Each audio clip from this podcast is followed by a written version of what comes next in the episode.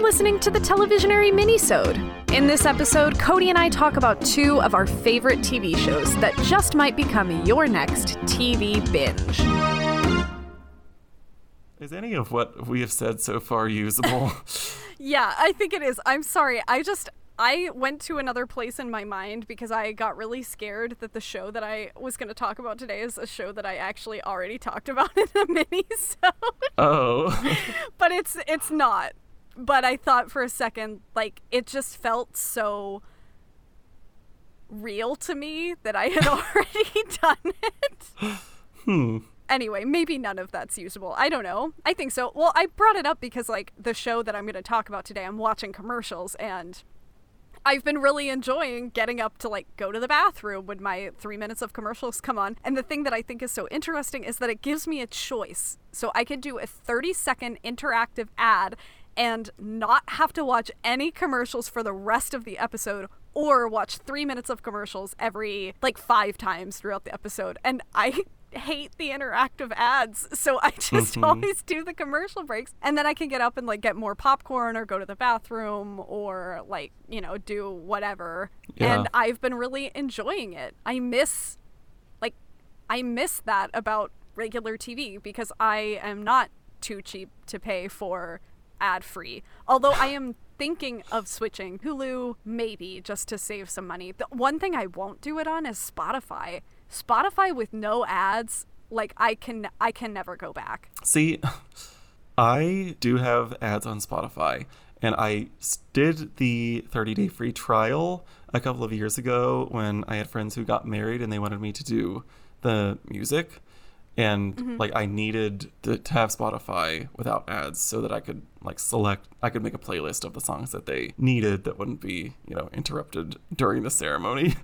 um, so I got the free trial for that and let it ride out after the wedding for you know two weeks or whatever that I just enjoyed having no ads, but I went right back to those ads and I have not regretted it because every time so I I barely ever listen to Spotify on my phone. That's the difference. Oh, because okay. on the app on my phone, it, like you can only do shuffle if right. you don't pay for it. And that drives me bonkers. Unless you're listening to a podcast like us. but anyway, I usually only listen to Spotify on my laptop. So anytime an ad comes up, I can just quit Spotify and reopen it and just play a song again. It doesn't make you start with an wow. ad whenever you do that. Yeah. So it's like in- inconvenient to like do that, you know, every three songs for, you know, 10, 15 seconds while it closes and reopens. But it's to me worth it for saving the $10 a month or whatever. Right. I just keep looking behind you at your new apartment. Yeah, I'm recording this in my new apartment. I just moved a couple of weeks ago, and this is the first time we are recording since I have moved. So if I sound weirdly echoey or sound a little di- a little different than usual, it is because I am in a little emptier space. I am recording in my home office now, which barely has any furniture in it. Okay. That's you probably like it though? Why? I do like it. Um, it's warm. I moved from a basement apartment with no air conditioning to a second floor apartment with two air conditioners, and it is so hot in here. it like I don't understand how this apartment is so warm when I have two air conditioners running most of the day every day. There's just something about That's... heat rising in this building, I guess, that because the second floor is the top floor of this building, so I guess it just gets trapped. That'll be good for winter. Well, that's what I said. Like maybe I won't even have to turn on my own heat in the winter. I'll just let my neighbors warm that's it up, crazy. or my downstairs neighbors warm it up for me. Well, I do you want to talk about our shows? Yeah, let's get into the reason why we're here yeah. on this podcast. Do you want to go first? Do you want me to go first? Do you want to play rock paper scissors? I think um, the delay might not work for that, but it might not. I feel like you should just go first. My show is like such a weird choice for me that it might just throw you off. so better save okay. me for last. That's just okay. I'm excited now. I apologize in advance because I've already talked to you about this show, but our many listeners have not heard me talk about this show. so I've talked about this a lot on this podcast about how like the last year of my life I've really gone down like a reality show path and you know I was watching Rock of Love and I was watching Survivor and I was watching Vanderpump Rules and really like spanning the whole range of what reality TV show could be.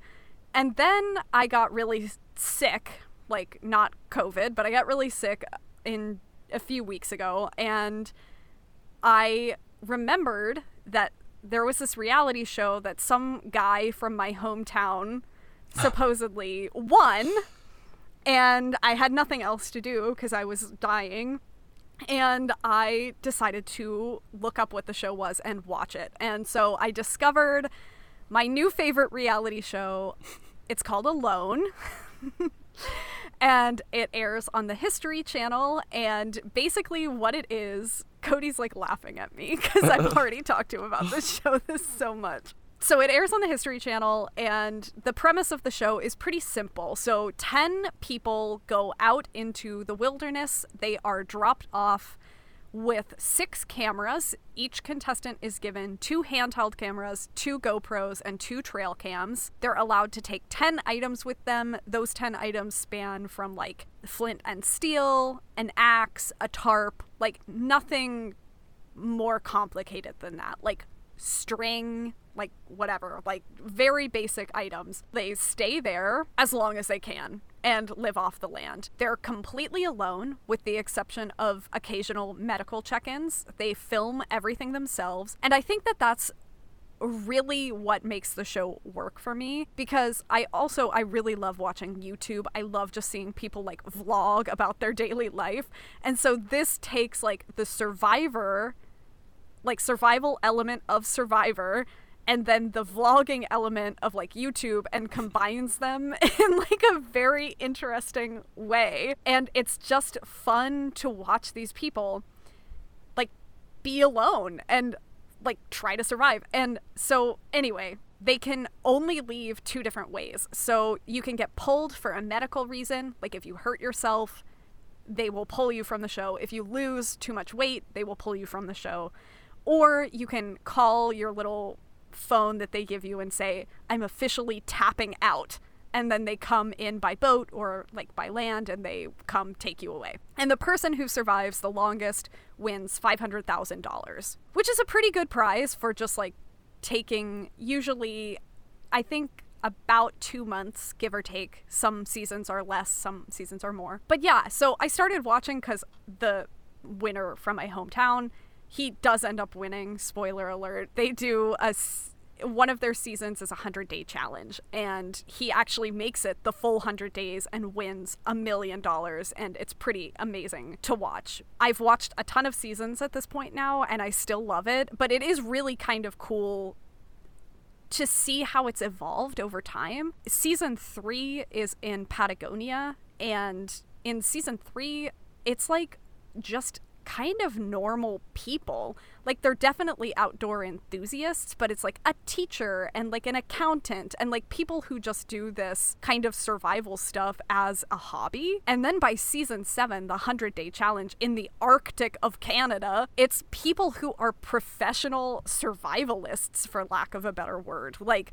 they're people who teach hunting skills or survival skills, people who live completely remotely or off the grid and so I think it's really, really interesting to see how the fan base grew and like the people watching it were serious survivalists. And so over time, just like the caliber of people wanting to do it got so high. And so now everybody who comes to do this show is like so skilled at surviving in the wilderness. So it's been really fun to watch. I'm I just rambled for a long time about that and I know you heard all that before. But I love it. It's one of the best shows I've seen in a long time and I can't wait for more. Uh, the current season is about to end, so I'm very excited to see who wins. I had never heard of the show before you told me all about it a couple months ago and I, it surprised me that I had not heard about it because like five hundred thousand dollars, as you said, is a big prize, mm-hmm. and for as long as the show has been on, it is surprising to me that I wouldn't have heard something about it at some point. and it's like on history channel. Like that's not an obscure you know place for a show to air. Maybe not the most popular but also in being on streaming too. At least some of the seasons i think right?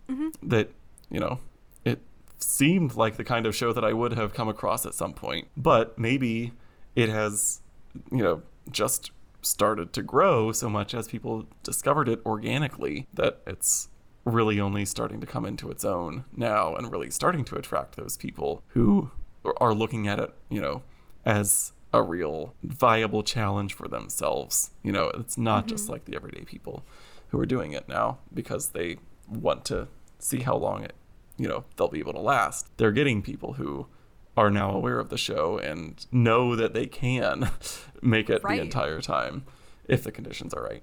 So, It's interesting too. The show has two international versions Hmm. at this point. So there's a Norwegian version, which the, what I could find written about it like didn't make a whole lot of sense to me and felt like it was like maybe a translation. Hmm. but the Danish version has no prize money. People Really? just do it for the honor of lasting the longest. wow. And I thought that that was really remarkable. Yeah. But yes, very cool show. Would highly recommend. It's on Hulu and it's also on History Channel like website. You just have to watch ads, which are kind of enjoyable. Cool. I'm glad you tied that all together there. I do think that I would probably enjoy it if I ever take the time to watch it. So, anyway, I picked a show that is quite different from anything that I have talked about before, I think. And to be honest, it is not the kind of show that I would typically go for. But I was just very intrigued when I saw it come out, and it was just kind of shrouded in this cloud of secrecy. In a lot of the marketing, it was not clear what it actually was going to be. But it was just released earlier in this year. We're recording in 2021. So, several months back, it was released as the first streaming original for uh, a very popular franchise. And I just, it's not a franchise that I particularly care for. Um, definitely one that I know you don't care for, Elena.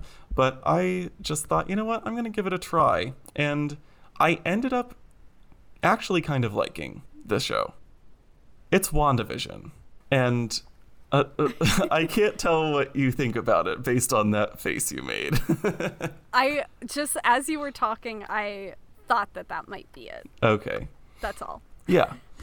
So WandaVision was Marvel's first original streaming show for Disney Plus, and they really took like a different approach to this show than they have on anything else they've ever done, really. It's just uh, so unique, I think, in some ways, because they tried just really interesting things. The basic premise of the show is it's hard to even describe it, and I'm not going to worry about spoilers because I I can't avoid that with a show like this. Like the entire thing is basically a spoiler. But it really the show is like a tribute to television, to, to the history of television, while also like creating what the future of television could be in a weird way. So each episode features like a progression through classic sitcoms.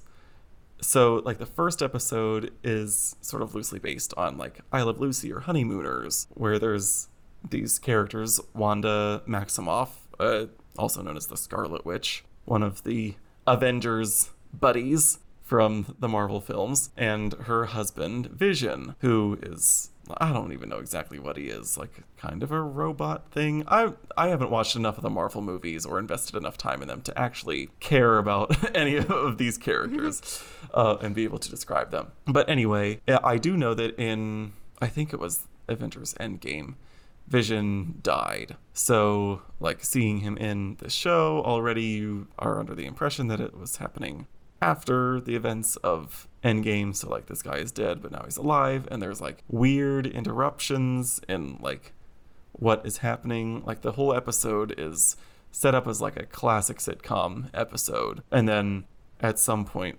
some weird things start happening, but then like they snap right back to the episode. And subsequent episodes follow that same idea, but the second episode is based on like 60s sitcoms. So like Dick Van Dyke. It's still in black and white though. But then third episode based on like Brady Bunch, like we're in color now. And then fourth episode is where you really start to get into like what the weird things that are happening that have been thus far unexplained are actually meaning. And like you realize the story that's going on around this sitcom that is being broadcast to you. And you continue to go through decades, uh, you know, into shows that resemble like Family Ties, A Full House, and then into like Malcolm in the Middle, and then finally end with like Modern Family. It's really fun to see that kind of progression through those different styles because it's not just like they're trotting out tropes from each of those classic shows like they really are just doing a tribute to the style of that show but still